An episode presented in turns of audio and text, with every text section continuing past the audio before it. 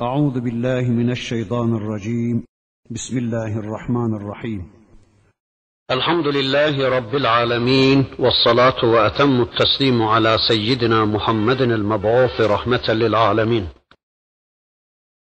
اللهم لا سهل إلا ما جعلته سهلا وأنت تجعل الحزن إذا شئت سهلا. اللهم علمنا ما ينفعنا وانفعنا بما علمتنا وزدنا علما برحمتك يا أرحم الراحمين. أما بعد الذين يأكلون الربا لا يقومون إلا كما يقوم الذي يتخبطه الشيطان من المس. ذلك بأنهم قالوا إنما البيع مثل الربا وأحل الله البيع وحرم الربا. فمن جاءه موعظة من ربه فانتهى فله ما سلف. وأمره إلى الله.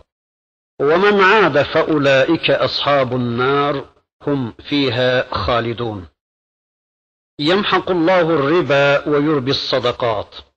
والله لا يحب كل كفار أثيم. إن الذين آمنوا وعملوا الصالحات وأقاموا الصلاة وآتوا الزكاة لهم أجرهم عند ربهم ولا خوف عليهم ولا هم يحزنون. يا أيها الذين آمنوا اتقوا الله وذروا ما بقي من الربا إن كنتم مؤمنين. فإن لم تفعلوا فأذنوا بحرب من الله ورسوله. وإن تبتم فلكم رؤوس أموالكم. لا تظلمون ولا تظلمون. وإن كان ذو عسرة فنظرة إلى ميسرة. وأن تصدقوا خير لكم إن كنتم تعلمون واتقوا يوما ترجعون فيه إلى الله ثم توفى كل نفس ما كسبت وهم لا يظلمون إلى آخر الآيات صدق الله العظيم Geçen dersimizde Bakara suresinde faizin gündeme geldiği ayeti okumuş ve faizcilerin hem dünyada hem de ahirette şeytan çarpmış bir kişiye döneceğini yani dengesini kaybedeceğini demeye çalışmıştım. Bunun sebebinin de bu insanların Allah yasalarına savaş açıp faiz de aynen alışveriş gibidir. Faizin alışverişten, alışverişin de faizden hiçbir farkı yoktur demeleri olduğunu anlatmıştı Rabbimiz. Geçen dersimizde bu konuda epey bir şeyler söylemeye çalışmıştım. Bu dersimizde de inşallah yine bu konuyla alakalı birkaç bir şeyler söyledikten sonra tanıyabildiğimiz kadarıyla inşallah surenin öteki ayetlerini tanımaya devam edeceğiz. Evet, kafirler, Allah yasalarına savaş açanlar, şeytan çarpığına dönen insanlar diyorlar ki, galu innemel bey'u mislur riba. Diyorlar ki, alışveriş de riba gibidir. Ticaret de faiz gibidir. Alışverişin faizden, faizin de alışverişten hiçbir farkı yoktur diyorlar. Halbuki ve ahallallahu bey'a ve harrama riba. Halbuki Allah alışverişi yani ticareti helal kılmıştır. Ribayı da yani faizi de haram kılmıştır. Halbuki faiz alışveriş gibi değildir. Faizin alışverişle alışverişin yani ticaretin de faizle uzak ve yakından hiçbir ilgisi yoktur. Bunlar ayrı ayrı şeylerdir. Geçen dersimizde 3-5 madde sayarak bunların birbirinden ayrılığını demeye çalışmıştım. Kaldı ki bu bir iman konusudur. Bu bir teslimiyet konusudur. Allah ayrı demişse ayrıdır. Allah birine haram, ötekisine de helal demişse aslında iş bitmiştir.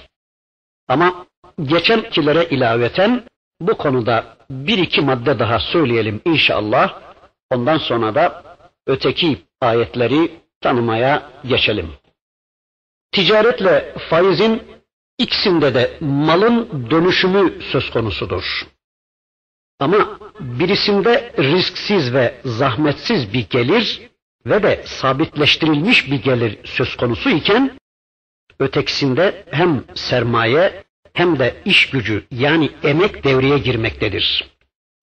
Şimdi bakın parasını sabit bir gelirle faize yatıran bir adamla parasını ticarete yatıran ve yatırım ve girişimlerle meşgul olan yani ticaretle meşgul olan bir adamı karşılaştırarak ikisinin arasındaki farkı bakın şöyle bir düşünelim. Ticaretle uğraşan kişi tüm zamanını, iş gücünü, aklını, fikrini ve sermayesini bu iş için kullanmakta ve başladığı bu ticaret işinde başarılı olabilmesi için yani kaybetmemesi için elinden gelen çabayı göstermektedir. Buna rağmen yine de sabit bir kazanç elde edeceği kesinleşmiş değildir. Yani bütün bu uğraşlarına rağmen kazanabilir de kaybedebilir de. Yani her an sermayesini bile kaybetme riskiyle karşı karşıyadır bu adam.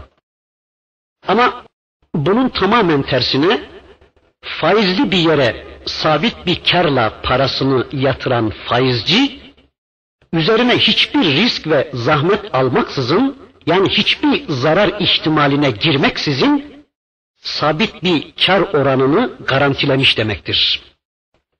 Yani şimdi bunu hangi mantığa, hangi hak ölçülerine sığdırabilirsiniz? Yani nasıl oluyor da faizle alışveriş aynı şeylerdir diyebiliyorsunuz? Nasıl oluyor da bu ikisini telif edebiliyorsunuz? Bütün insanlar, bütün ülke böyle bir riskle karşı karşıya bulunduğu halde ve herkesin fedakarlık yapmak zorunda kaldığı bir ortamda bu ülkede tüyü bile bitmemiş çocukları faiz borçlarıyla savaş galiplerine borçlandırmaya kimin hakkı vardır? Kim nereden almıştır bu hakkı? Bunu bu insanlara sormak lazım. Kimileri de faizi kira karşılığında verilen ev veya dükkan gibi mülkler karşılığında alınan kazanca benzetir. Yani dükkanını, evini kiraya vermiş bir adam, onu kullanan kiracısından nasıl bir kira alıyorsa, nasıl bir para alıyorsa, biz de paralarımızı borç verdiğimiz kimselerden o paralarımızı kullanmalarının karşılığı olarak faiz alıyoruz. Yani evini ya da dükkanını kiraya vermiş bir adam, kiracının kullanmasının karşılığında nasıl ondan belli bir miktar para alabiliyorsa, biz de paralarımızı borç verdiğimiz kimselerden o paralarımızı kullanmalarının karşılığı olarak faiz almamızda hiçbir mahsur yoktur demeye çalışıyorlar. Yani ticaretle faiz aynı şeylerdir. Alışverişle faizin bir farkı yoktur demeye çalışıyorlar. Bizim faizlerden aldığımız paralar da aşağı yukarı ev sahibinin kiracıdan aldığı paraya tekabül etmektedir. Yani bu fazlalık o yararlanmanın karşılığıdır demeye çalışıyorlar.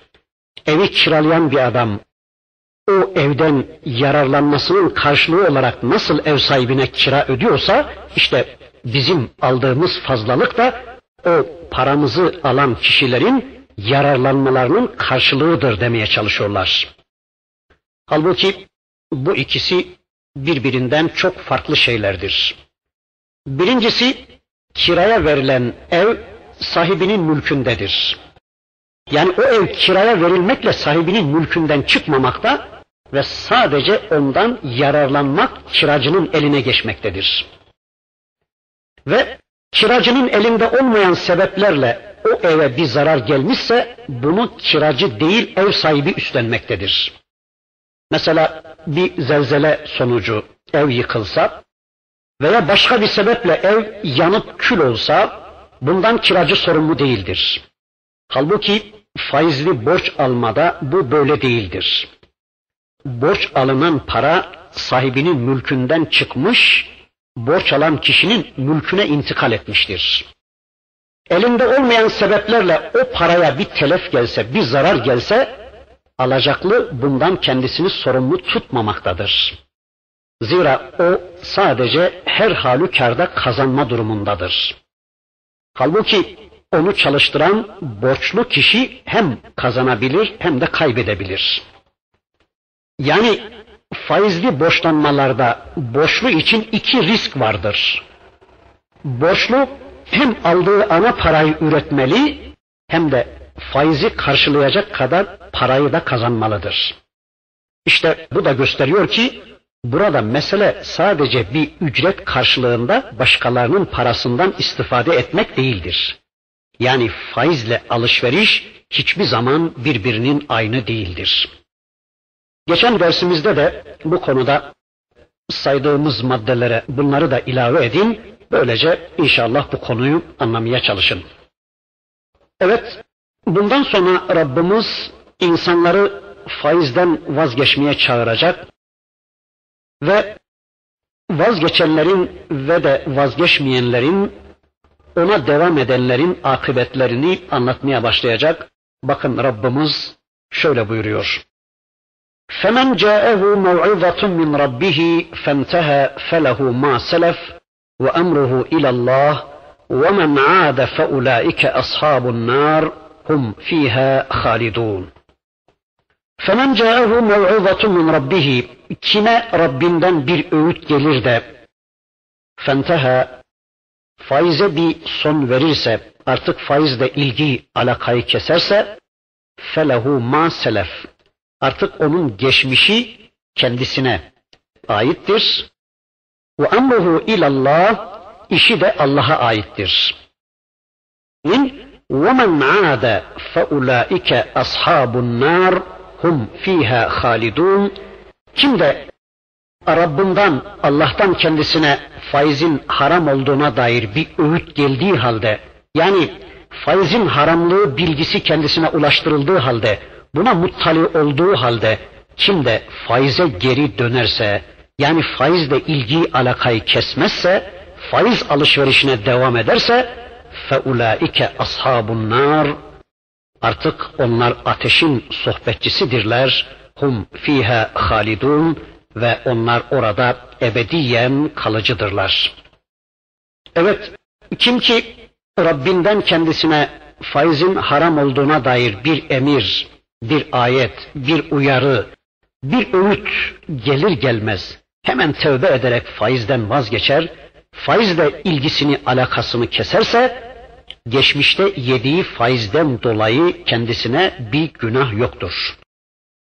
Çünkü önceki yemiş olduğu faizleri bu ayetin nüzulünden önce yemiştir. Ve önemli olan faizin haramlığının açıklanmasından sonraki durumdur. Eğer bu konudaki Rabbinin emrini duyar duymaz hemen vazgeçerse onun işi Allah'a kalmıştır.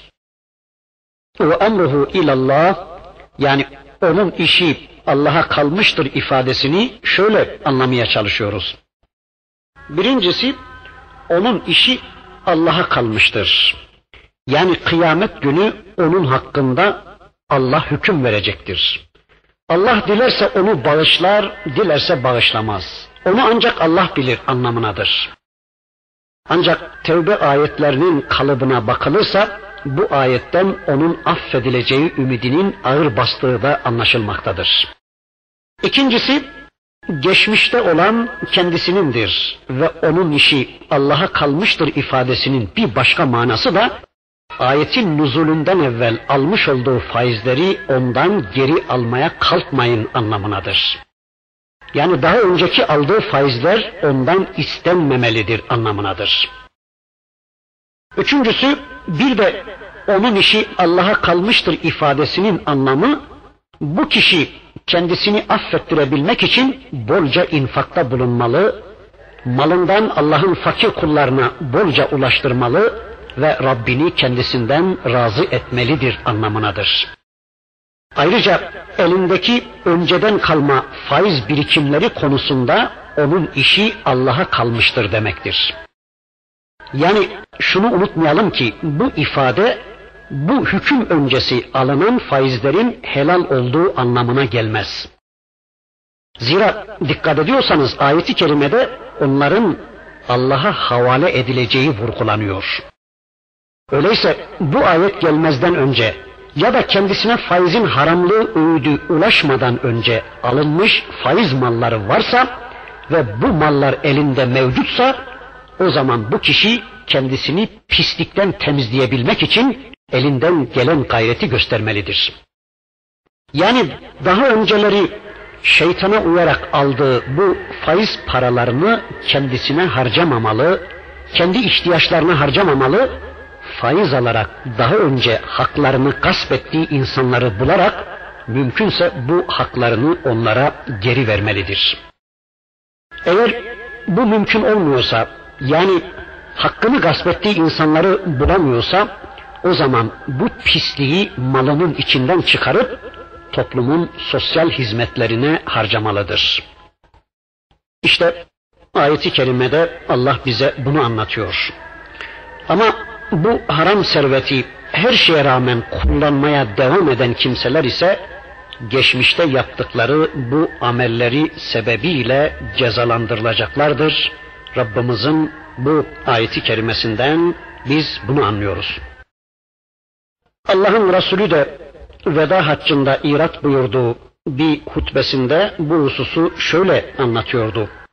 Cahiliye dönemindeki yapılan tüm faizler ayağımın altındadır. Cahiliye dönemindeki alı, alıp verilen tüm faizleri ben ayağımın altına aldım. Onların tümü ayağımın altındadır. Ve sizin için ancak ana paranız vardır. Ne zulmedin ne de zulme uğrayın. İlk kaldırdığım faiz de Abdülmuttalip oğlu Abbas'ın faizidir. Onun bütün ribasını geçersiz kılıyorum buyuruyor Allah Resulü Hazreti Muhammed Aleyhisselam. Bundan sonra Rabbimiz faizle sadakaların bir mukayesesini yapacak. Faizle sadakanın bir karşılaştırmasını yapacak ve insanlara insanların akıllarını erdirici ifadelerle bir daha seslenecek ve artık faizi terk etmelerini isteyecek. Bakın Bakara suresi ayet 276 Rabbimiz şöyle buyuruyor. يمحق الله الربا ويربي الصدقات والله لا يحب كل كفار أثيم يمحق الله الربا Allah faizi yok eder. Allah faizi imha eder ve yurbis sadakat sadakaları da artırır. Vallahu la yuhibbu kulle keffarin efim. Allah kafirlerin hiçbirisini ve çok günah işleyenleri asla sevmez. Evet, ayeti kerime faizle sadakanın mukayesesini yapıyor. Allah diyor ki yemhakullahu riba. Allah faizi mahveder. Allah faizi helak eder. Yani faizden kazanılan malların bereketini kaldırarak onları yok eder Allah ve yurbis sadakat sadakaları da bereketlendirir. Evet Allah içine faiz karışan malları ve kazançları telef eder. Sadakaları ise geliştirir, artırır. Zekatı verilen malları ziyadeleştirir Allah, ona bereketler ihsan eder. Hiçbirimizin anlayamayacağı cinsten bereketler verir Allah sadakaya. Aslında ilk bakışta insan faizin malı artırdığını, faizin insanı zenginleştirdiğini ama sadakanın da malı azalttığını, malı eksilttiğini, insanı fakirleştirdiğini zanneder. Ama gerçek bunun tamamen aksinedir. İşte Rabbimiz ayeti kerimesinde bunu anlatıyor. Bakın Allah'ın Resulü de Müslim'de rivayet edilen bir hadislerinde bu hususu anlatırken şöyle buyurur. Sizden birinizin Allah için verdiği sadaka Allah'ın eline düştüğünde yani Allah'a ulaştığında sizin kendi sürünüzü yetiştirip çoğalttığınız gibi Allah da onu yetiştirip çoğaltır. Kıyamet günü geldiğinde ise verdiğiniz bir lokma sadaka Uhud dağı kadar büyümüş olur. Verdiğiniz bir lokma sadakayı Uhud dağı kadar büyümüş olarak yarın göreceksiniz karşınıza Allah onu o şekilde çıkaracak buyurur. Allah Resulü Hazreti Muhammed Aleyhisselam. Yani Allah aslında malı artırdı zannedilen faizi derece derece eksilte eksilte nihayet mahveder. Yemhakullahu riba işte Allah derece derece faizi eksilte eksilte mahveder. Faiz ayın 14'ü gibi parlak ve temiz görülen servetleri tıpkı bir hilal gibi küçülte küçülte nihayet gözle görülmez hale getirir. Buna karşılık malları eksiltti zannedilen sadaka ise malları gitgide çoğaltır ve büyütür. Ayet-i kerimede anlatılan Allah'ın faizi mahvetmesini, sadakaları da artırmasını fert açısından böyle anladığımız gibi bir de toplum açısından da şöyle anlıyoruz. Faiz esasen toplumda mal üretecek hayatları tıpkı bir güve gibi yiyip bitiren yani sermayeyi mahveden ve toplumun üretim gücünü öldüren bir mikroptur. Bir toplumda ekonomik gücü elinde bulunduranlar çalışacak ve üretecek zümreye faizle para vererek onların kanlarını emmeye başlarlarsa yani toplumda çalışanlar çalışmalarının semeresinin bu bir avuç zalim tarafından emildiğinin farkına varınca onlar da tüm kalpleriyle kendilerini işlerine veremeyeceklerdir. Bundan başka bu çalışacak zümrede meydana gelen üzüntü, tedirginlik, yetersiz beslenme ve istismar edilme duygusu onların iş güçlerinin azalmasına sebep olacaktır. Böylece toplumda azınlık bir faizci grubun karınlarının şişmesine karşılık çalışıp üretebilecek büyük bir çoğunluğun bozulması, tefessüh etmesi gerçekleşecektir. Bu yüzden de toplumda meydana gelen randıman düşüklüğü milli üretimin düşmesine sebep olacaktır. Ve sonuçta toplumun sermayesi tıpkı bir güve tarafından yenmiş, bitirilmiş olacaktır. Halbuki önceki Bakara suresinin önceki ayetlerinde anlatmıştı Rabbimiz toplumda faiz yerine infak esas alındığı zaman çalışan insanların çalışma azimleri artacak ve toplumda bolluk ve refah meydana gelecektir. İşte böylece faizin sermayeyi yok ettiğini, sadakanın da artırdığını anlıyoruz Rabbimizin bu ayetinden. Sonra diyor ki bakın Allah innellezine amenu ve amilus salihati ve akamus salata ve atavuz zekate lehum ecruhum inde rabbihim ve la havfun ve lahum yahzenun.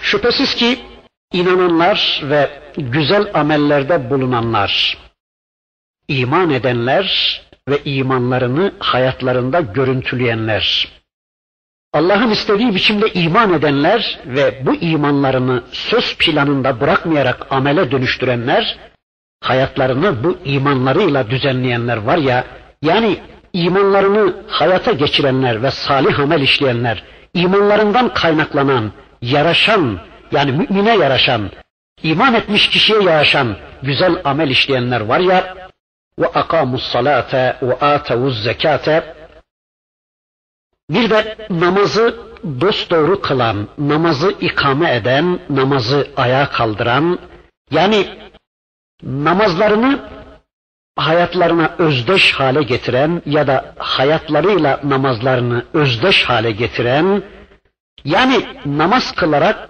bedensel bir kulluk icra eden ya da namaz kılarak bedenlerinde Allah'ı söz sahibi kabul eden, namaz kılarak bedenimde söz sahibi sensin ya Rabbi şeklindeki imanlarını gündeme getiren ve zekat vererek toplumsal bir kulluk icra eden ya da zekat vererek mallarında Allah'ı söz sahibi olduğunu kabullenen kişiler lehum ecruhum inde rabbihim. İşte onların ücretleri, ecirleri Rableri katındadır. Onların Rableri katında mükafatları vardır وَلَا خَوْفٌ عَلَيْهِمْ وَلَا هُمْ يَحْزَنُونَ Onlar için korku yoktur ve onlar mahzun da olmayacaklar. Yani onların cehenneme gitme diye bir korkuları yoktur, ateşe yuvarlanma diye bir korkuları yoktur, cenneti kaybetme diye de bir üzüntüleri yoktur. Evet bu bölümde imandan, salih amelden, namazdan, zekattan söz eden ayetler geliyor. Dikkat ederseniz Rabbimiz önce infaktan söz etti, müminleri kendi rızası için infaka teşvik etti, sonra da infakın zıttı olan faizden söz etti ve faizle ilgiyi alakayı kesmeyi emretti.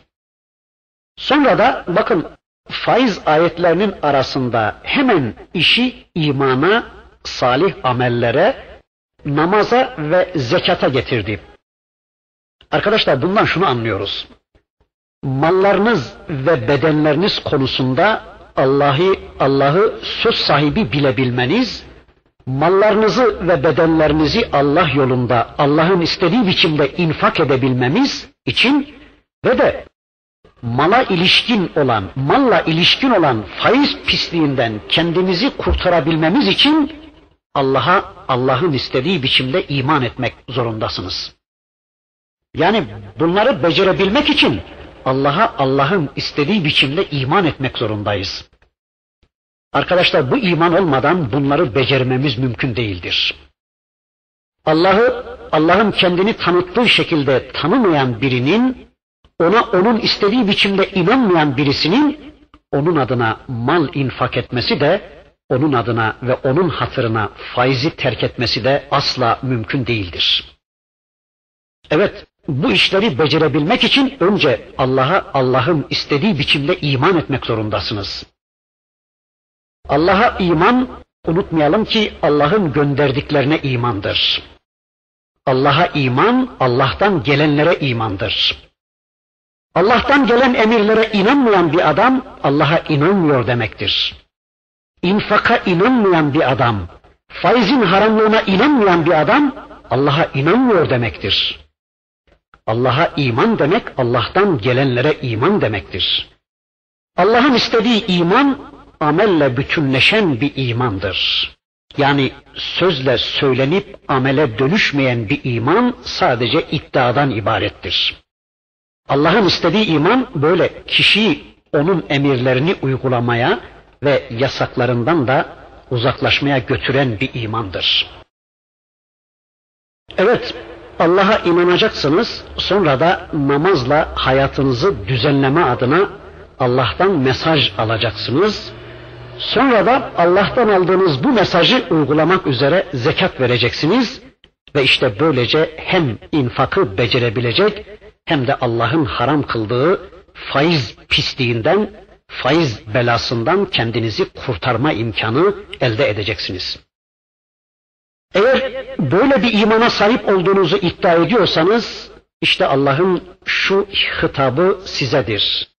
يا أيها الذين آمنوا اتقوا الله وذروا ما بقي من الربا إن كنتم مؤمنين Bakara suresi ayet 278 Ey iman edenler! Eğer Allah'a iman etmişseniz, Allah'a Allah'ın istediği biçimde inandığınızı iddia ediyorsanız, o zaman ittakullah, Allah konusunda takvalı olun. Allah'a karşı takvalı olun. Allah'ın koruması altına girin. Allah'la yol bulun. Yolunuzu Allah'a sorarak bulun. Allah'ın izin verdiği şeyleri yapın.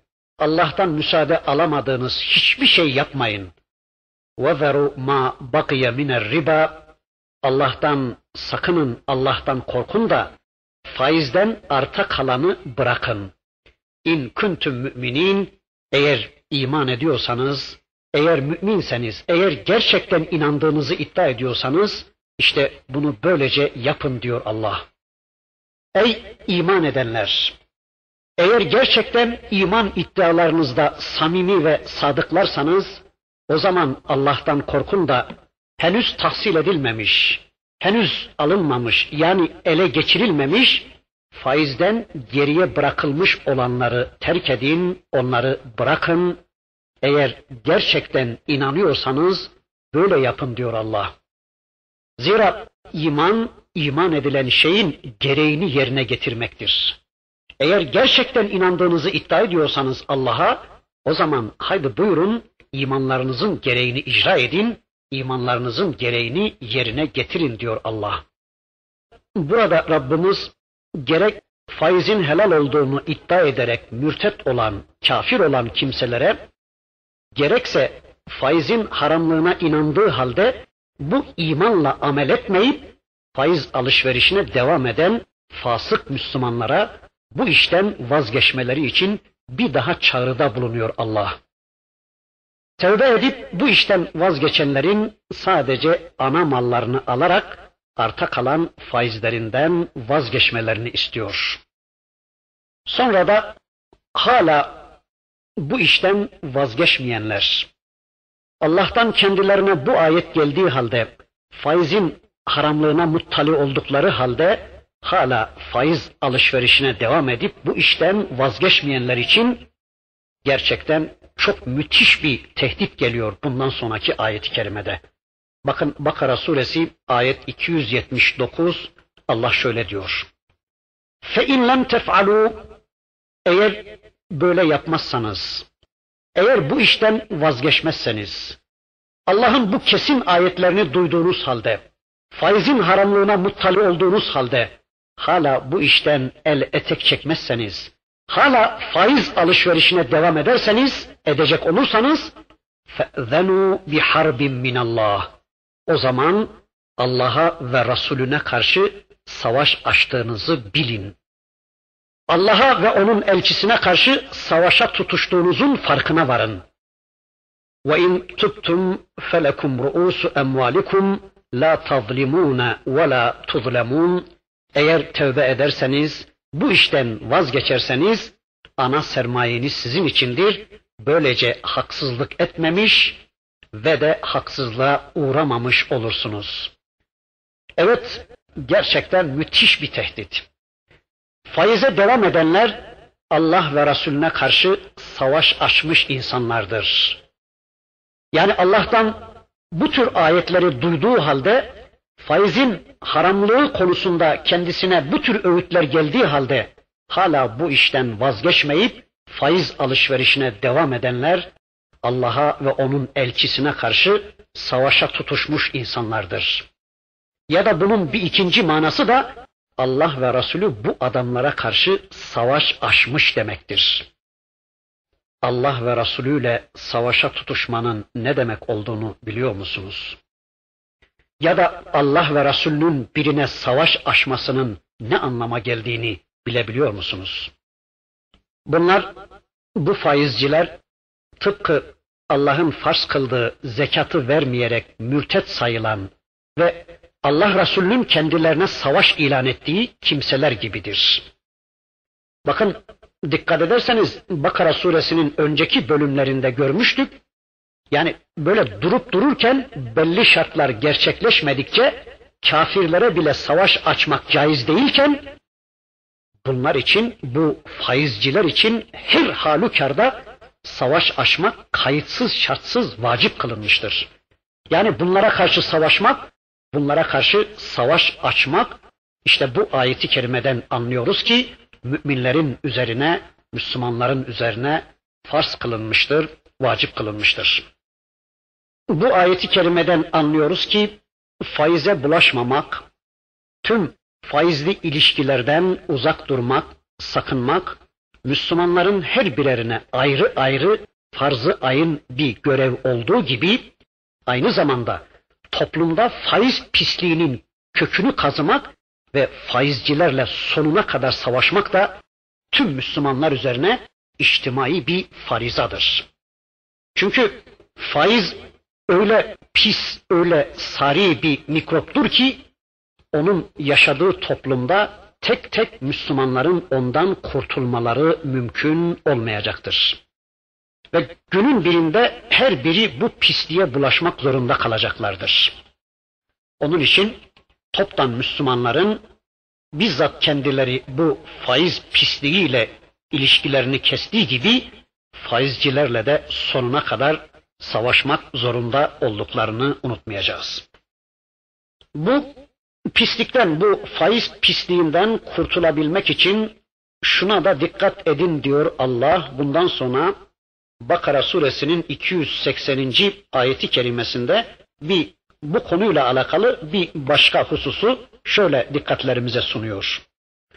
Ve in zu usratin fe nazratun ila meysara ve en tasaddaku hayrun lekum in kuntum ta'lemun.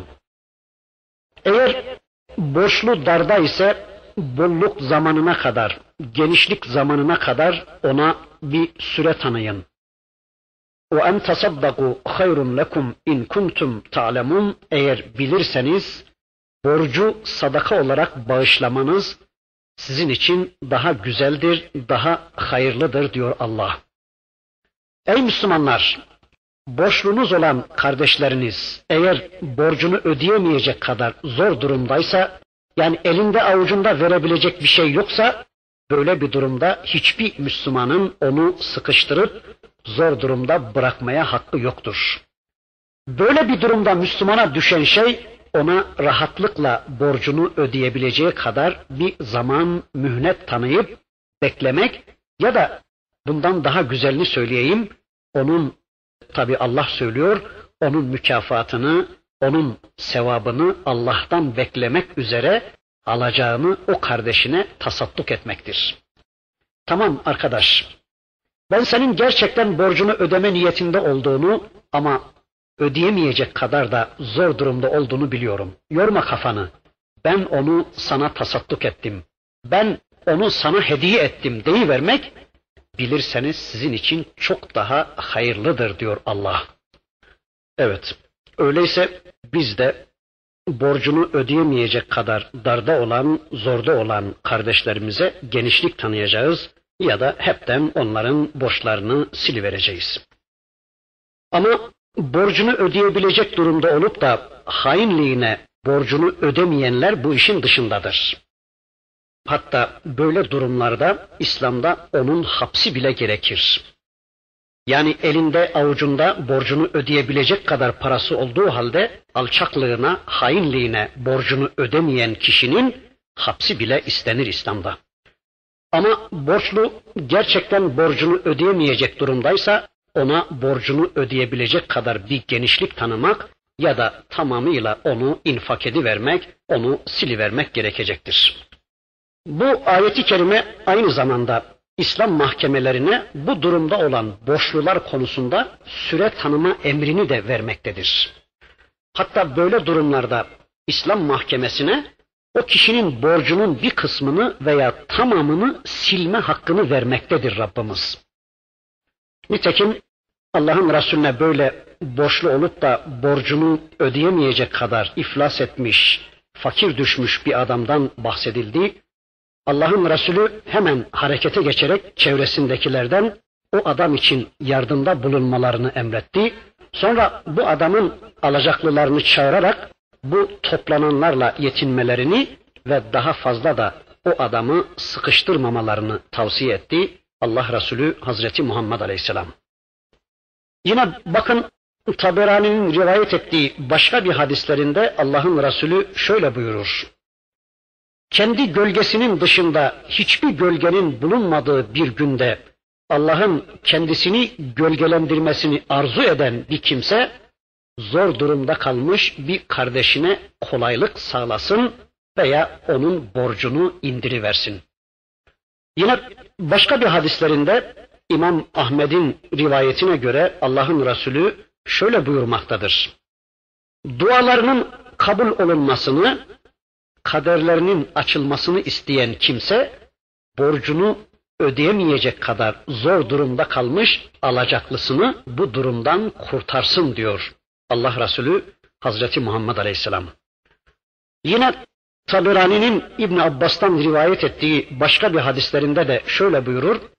Borcunu ödemekte zorluk çeken birisine kolaylıkla ödeyebileceği zamana kadar mühlet tanıyan bir kimseye Allah da günahları sebebiyle tevbe edinceye kadar ona mühlet tanıyacaktır buyurur. Başka bir hadislerinde de Rabbimizin bu kimseyi cehennem ateşinden muhafaza edeceğini müjdelemektedir Peygamberimiz. Yine başka bir hadislerinde borcunu ödemekte güçlük çeken bir kardeşine mühlet tanıyan kimsenin ona tanıdığı her bir gün için Allah'ın ona bir sadaka mükafatı yazacağını, başka bir hadislerinde de her bir gün için iki sadaka yazacağını anlatmaktadır Peygamberimiz. Öyleyse bu kadar müjdeye karşılık Peygamberimizin bu kadar hadisini duyduktan sonra inşallah bizler de sıkıntıda olan, darda olan kardeşlerimizin borçlarını tehir etmeye çalışalım. Bir de burada şunu söyleyelim, borcun tehir edilmesine karşılık bir fazlalığın alınması caiz değildir. Yani borcun tehir edilmesine karşılık fazla bir miktar para almak haramdır. Bakın cahiliye döneminde bir adam borcunu ödeyemediği zaman alacaklı onun borcuna bir miktar daha ilave eder ve belli bir süre için onun ödemesini ertelerdi. Buna İslam'da nesiye faizi denir, riben nesiye denir. Mücahidin ifadesine göre cahiliye döneminde borcunu zamanında ödeyemeyen borçlu alacaklısının yanına kadar gelir ve sana şunu şunu ilave ediyorum. Benden alacağın paraya şunu şunu da ilave ediyorum. Sen de benim borcumu ertele derdi. Alacaklı da onun borcunu ertelerdi. İşte buna riben nesiye denir. Bunu yapmak caiz değil. Borcu şart koşulmuş bir fazlalık karşılığında tehir etmek şeklinde gerçekleştirilen bir faiz türüdür ki bu İslam'da haramdır. Yani bu fazlalık erteleme karşılığında yani ertelenen sürenin bir bedeli olarak ödeniyordu. Bu cahiliye döneminde yaygın bir faiz çeşidiydi. Rabbimiz bunu haram kılmıştır. Evet, demek ki borcunu ödeyemeyecek kadar zor durumda olan kardeşlerimize imkan tanıyacağız, mühlet vereceğiz. Ama tanıdığımız bu mühletten ötürü kesinlikle bir fazlalık talep etmeyeceğiz. Eğer borçluya borcunu sadaka olarak bağışlarsak bilelim ki bu bizim hakkımızda daha hayırlı olacaktır. Öyleyse وَاتَّقُوا يَوْمًا تُرْجَعُونَ ف۪يهِ اِلَى اللّٰهِ ثُمَّ تُوَفَّى كُلُّ نَفْسٍ مَا كَسَبَتْ وَهُمْ لَا يُظْلَمُونَ Bakara suresi ayet 281. Allah diyor ki bakın öyleyse ey iman edenler Allah'a döndürüleceğiniz sonra da herkese kazancının tamamının verileceği ve hiç kimsenin zerre kadar bir haksızlığa uğramayacağı o günden korkun diyor Allah. Dikkat ederseniz Rabbimiz önce infaktan söz etti, sonra ribayı anlattı, faizi anlattı, sonra insanları Allah'a, Allah'ın istediği biçimde imana ve bu imanın gereği olarak da salih amellere yani namaza ve zekata davet etti. Sonra Allah için karşılıksız borç vermeye ve borcunu ödeyemeyecek durumda olanlara mühlet vermeye ya da alacağını tasadduk etmeye çağırdı. Daha sonra da işte bu ayeti kerimesinde de yapılanların zerre kadar da olsa zayi olmayacağını, karşılığının mutlaka bir gün kendisine ödeneceğini hatırlatıverdi Rabbimiz. Yani öyle bir günden korkun ve o gün için hazırlıkta bulunun ki o gün kim ne yapmışsa mutlaka karşılığını görecektir. O gün hiç kimsenin hiç kimseye bir faydası olmayacaktır. O gün kimse kimseyi kurtaramayacak, kimse kimseye bir şey sağlayamayacaktır. O gün kişinin imdadına yetişecek bir tek sermayesi vardır. O da iman ve bu imana dayalı olarak Allah adına yapılmış salih amellerdir. İşte Allah onları size açık açık anlatıyor. Haydi o gün gelmeden önce bu amellere koşun ey Müslümanlar. Çünkü o gün hiçbir pişmanlık fayda vermeyecektir. O gün hiçbir dönüş fayda sağlamayacaktır. O gün başkalarına infak edecek mallarınız da olmayacak. O gün darda kalmış, zor durumda kalmış kardeşlerinizin borçlarını silecek imkanlarınız da kalmamıştır. İşte böyle bir gün gelmeden önce amellere koşun ve Rabbinizi razı etmeye çalışın diyor Allah. Abdullah bin Abbas Hazretlerine göre bu ayeti kerime kitabımızın en son inen ayetidir. Ve bu ayetten sonra Allah'ın Resulü bir rivayete göre yedi gün ya da başka bir rivayete göre sadece üç saat yaşamıştır. Ondan sonra da Allah'ın Resulü Darubaka'ya irtihal etmiştir. Bu konuyu da bize tanıttıktan sonra Rabbimiz borçlanmalarla alakalı konuları anlatmaya başlayacak. Burada faizi haram kılan ayetlerden sonra bu konunun gündeme getirilişinden anlıyoruz ki faizi haram kılan Rabbimizin onun alternatifi olarak da nelerin sunulduğunu, faizin alternatifi olarak nelere dikkat etmemiz gerektiğini anlatmaya başlayacak. Bunlar birincisi zekat ve sadakadır. İkincisi karzı hasendir. Üçüncüsü selam alışverişi yani taksitle ödemeli alışverişler. Dördüncüsü de mudarebe ortaklığıdır. Dikkat ederseniz önce infakı ve sadakayı emreden ayetler gelmiş. Daha sonra faizin yasaklığını anlatan ayetler gelmiş. Arkasından borcunu ödemekte zorluk çeken kimselere mühlet verilmesini istemiş Rabbimiz. Yani böylece karzı hasene de dikkat çekilmiş. Daha sonra da bu ayeti kerimede borçlanma konusu yani selam alışverişinin yani taksitle ödemeli alışverişin gündeme geldiğini, bu alışverişin kapısının açıldığını görüyoruz. Bakın o hususu anlatmaya Rabbimiz şöylece başlıyor. Bakara suresi ayet 282 Allah şöyle buyuruyor. Ya eyyühellezine amenu İza tedayentum bideynin ila ecelin musemma fektubu. Ey iman edenler! Muayyen bir vade ile borçlandığınız zaman onu yazın. Fektubuhu. Emir, onu yazın diyor Allah. Ayeti kerimede ifade edilen deyn kelimesi hem selam akdini hem karzı haseni yani karşılıksız borç vermeyi hem de vadeli satışlardan doğacak borçlanmaları içine almaktadır. Ancak dil bilimcileri karz ile deynin birbirlerinden farklı olduklarını söylemişlerdir. Onun içindir ki bu ayette yazılması istenen borçların karzdan doğan borçlar değil, sadece alışverişten yani selam alışverişinden doğan borçların yazılmasıdır denmiş. Selam akdi peşin parayla, peşin paraya karşılık özellikleri, miktarı, teslim zamanı belli olan bir malı vadeli olarak almak ve satmaktır. Bütün alimlere göre böyle bir alışveriş caizdir. Bakın Buhari'de İbn Abbas Efendimizin şu ifadesini görüyoruz. Allah'ın belirlenmiş bir zamana kadar yapılan selam akdini helal kıldığına ben şehadet ediyorum dedi İbn Abbas Efendimiz ve sonra da işte Bakara suresindeki selam akdinin cevazını anlatan bu ayeti kerimeyi okudu. Buhari İbn Abbas Efendimizin bu sözünü bize naklediyor. Yine bakın Allah'ın Resulü Bukhari ve Müslim'in birlikte rivayet ettikleri bir hadislerinde bu hususu anlatırken şöyle buyuruyor. Selam akdi ile yani veresiye parasını daha sonra ödemek üzere hurma almak isteyen kişi belli ağırlık, belli miktar ve belli zaman tayin ederek alabilir diyor Allah Resulü Hazreti Muhammed Aleyhisselam. Allah buyurur ki bu ayeti kerimesinde işte böyle bir selam alışverişi yaparak borçlandığınız zaman o borcunuzu gün, ay gibi belirlilik ifade eden ve bilinmezliği ortadan kaldıracak şekilde yazın diyor Allah. Fektubuhu onu yazın diyor.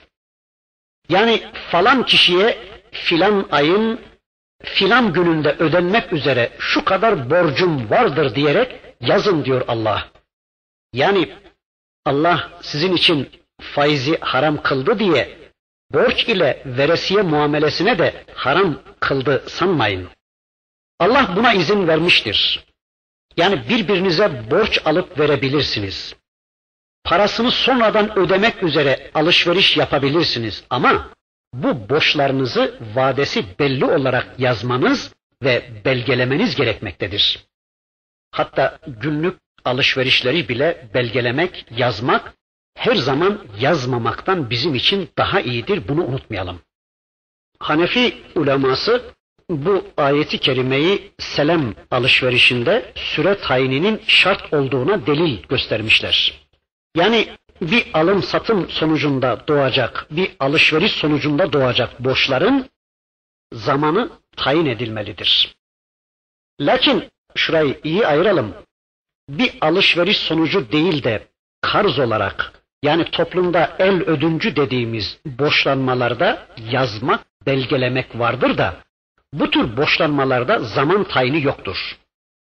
Çünkü bu tür el borçlarında alacaklı her an onu alabilmelidir.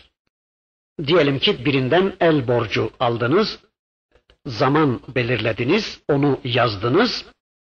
Alacaklının yani paranın sahibinin ona ihtiyacı olduğu anda onu sizden istediği zaman hayır arkadaş biz falan zamana sözleşmiştik, zaman belirlemiştik. Ben o zamana kadar bu parayı sana ödemek zorunda değilim diyemeyiz. Ama ticaretten doğan, alışverişten doğan borçlanmalarda bunu deme hakkımız vardır. Fakat el borçlanmalarında yani karzı hasenlerde bunu demeye hakkımız yoktur. Neden? Zira burada ticaret borçlanmalarında olduğu gibi herhangi bir menfaatlenme söz konusu değildir. Alışverişte bir menfaatlenme söz konusudur ama bu el borçlanmalarında yani karzı hasenlerde bir menfaat söz konusu değil. Öyleyse bu tür borçlanmalarda alacaklının ona ihtiyacı olduğu andan itibaren borçlunun vermeyip onu bekletmesi caiz değildir. Evet, Hanefi uleması bu ayeti selam alışverişinde süre tayin etmeye delil göstermişler. Çünkü bu ayeti kerimede Rabbimiz bakın son derece açık bir biçimde ila eceli müsemma yani muayyen bir vade ile muayyen bir vakte kadar buyurmuştur. Yine az evvel okuduğum hadis de bunu anlatmaktadır. Evet, ticaretten doğan boşlanmalarınızı yazın. وَلْيَكْتُبْ بَيْنَكُمْ كَاتِبٌ بِالْعَدْلِ Aranızda bir katip de adaletle onu yazsın. Ya bir katip bunu adaletle yazsın demektir bunun manası ya da adaletli bir katip yazsın demektir. Yani iki taraftan birine meyil göstermeyecek, her iki tarafın da haklarını eşit olarak gözeterek yazabilecek tarafsız ve adil bir katip yazsın diyor Allah. İkisini birlikte söyleyecek olursak borç alıp veren kişiler aralarında yazdıkları konusunda kendisine ve adaletine güvendikleri bir katip yazsın. Adilce ve dikkatlice yazsın. Yani yazması gerekenin dışında bir şey yazmasın, bir şey de eksiltmesin diyor Allah. Evet, vel yektub beynekum katibun bil adl. Aranızda bir katip de onu yazsın ifadesinden şunu anlıyoruz. Yani borçlu ve alacaklı her birinin birbirinizin yokluğunda onu kendi kendinize, kendi defterinize, kendi hesabınıza yazdığınız gibi bununla yetinmeyip bir de ayrıca ikinizin birlikte kabul edip adaletine güvendiğiniz bir katibe de yazdırın diyor Allah. Ayetten anlaşılıyor ki bu tür yazışmaları yapacak kişilerin Müslüman, adil, dinine bağlı ve fıkıh bilgisine sahip yazması düzgün olan kişilerden başkalarının olmaması gerekmektedir. Yani noterin kimliği de anlatılıyor bu ayeti kerimede. Sonra devam ediyor Allah وَلَا يَأْبَ كَاتِبٌ اَنْ يَكْتُبَ كَمَا عَلَّمَهُ اللّٰهُ فَلْيَكْتُبْ Katip Allah'ın kendisine öğrettiği gibi yazmaktan çekinmesin ve yazsın. Fel yaktub. Yani Allah'ın kendisine İslam bilgisi verdiği, bu ayetlerin bilgisini verdiği kimse Allah'ın kendisine yazı yazabilme ve belgeleri tanzim edebilme imkanı ve bilgisi verdiği hiçbir kimse Müslümanların kendilerine bir ihtiyaçları söz konusu olduğu zaman onlara yardımını esirgemesin, bu bilgisini esirgemesin hem bu konuda onlara yardımcı olsun hem de kendi sorumluluğunu yerine getirmiş olsun. Öyleyse bu ayeti kerimeye göre diyoruz ki borçları yazmak farz-ı kifayedir. Yani herhangi bir yazıyla yazmasını bilen kişiye farz-ı kifayedir. Fakat böyle bir işle görevlendirildiği andan itibaren bu iş onun üzerine farz-ı kifaye olmaktadır. Sonra devam ediyor Allah vel yumli lillezî aleyhil hak. Hak kendi üzerinde olan da yazdırsın. Bakın bir yazdırma emri daha geliyor. Yani bu hak kendi üzerinde olan ifadesinde kastedilen borcu alan demektir. Yani üzerinde borç bulunan kimse. Borçlu kişi bu şekilde yazdırarak zimmetindekini ikrar ve tespit etmiş olacaktır. O halde yazıya geçecek ifade ikrar sahibinin yani borçlunun ifadesi olacaktır. Bundan şunu da anlıyoruz ki böyle bir borçlanmada bu borcun senede geçirilip tespit edilmesini borçlu olan tarafın teklif etmesi gerekmektedir. İşte bu imla ettirsin yani yazdırsın hitabı borçlu olan kişiyedir. Böylelikle borçlu olan kişi kendi diliyle kendisinin borçlu olduğunu ikrar ve kabul etmiş ve bu konuda şek ve şüpheyi kaldırmış ve mutmain olmuş olacaktır. Vaktimiz yine doldu. İnşallah burada kalalım. Gelecek dersimizde yine bir şeyler söyledikten sonra Rabbimizin öteki ayetlerini hep birlikte tanımaya geçmek üzere. Velhamdülillahi Rabbil Alemin.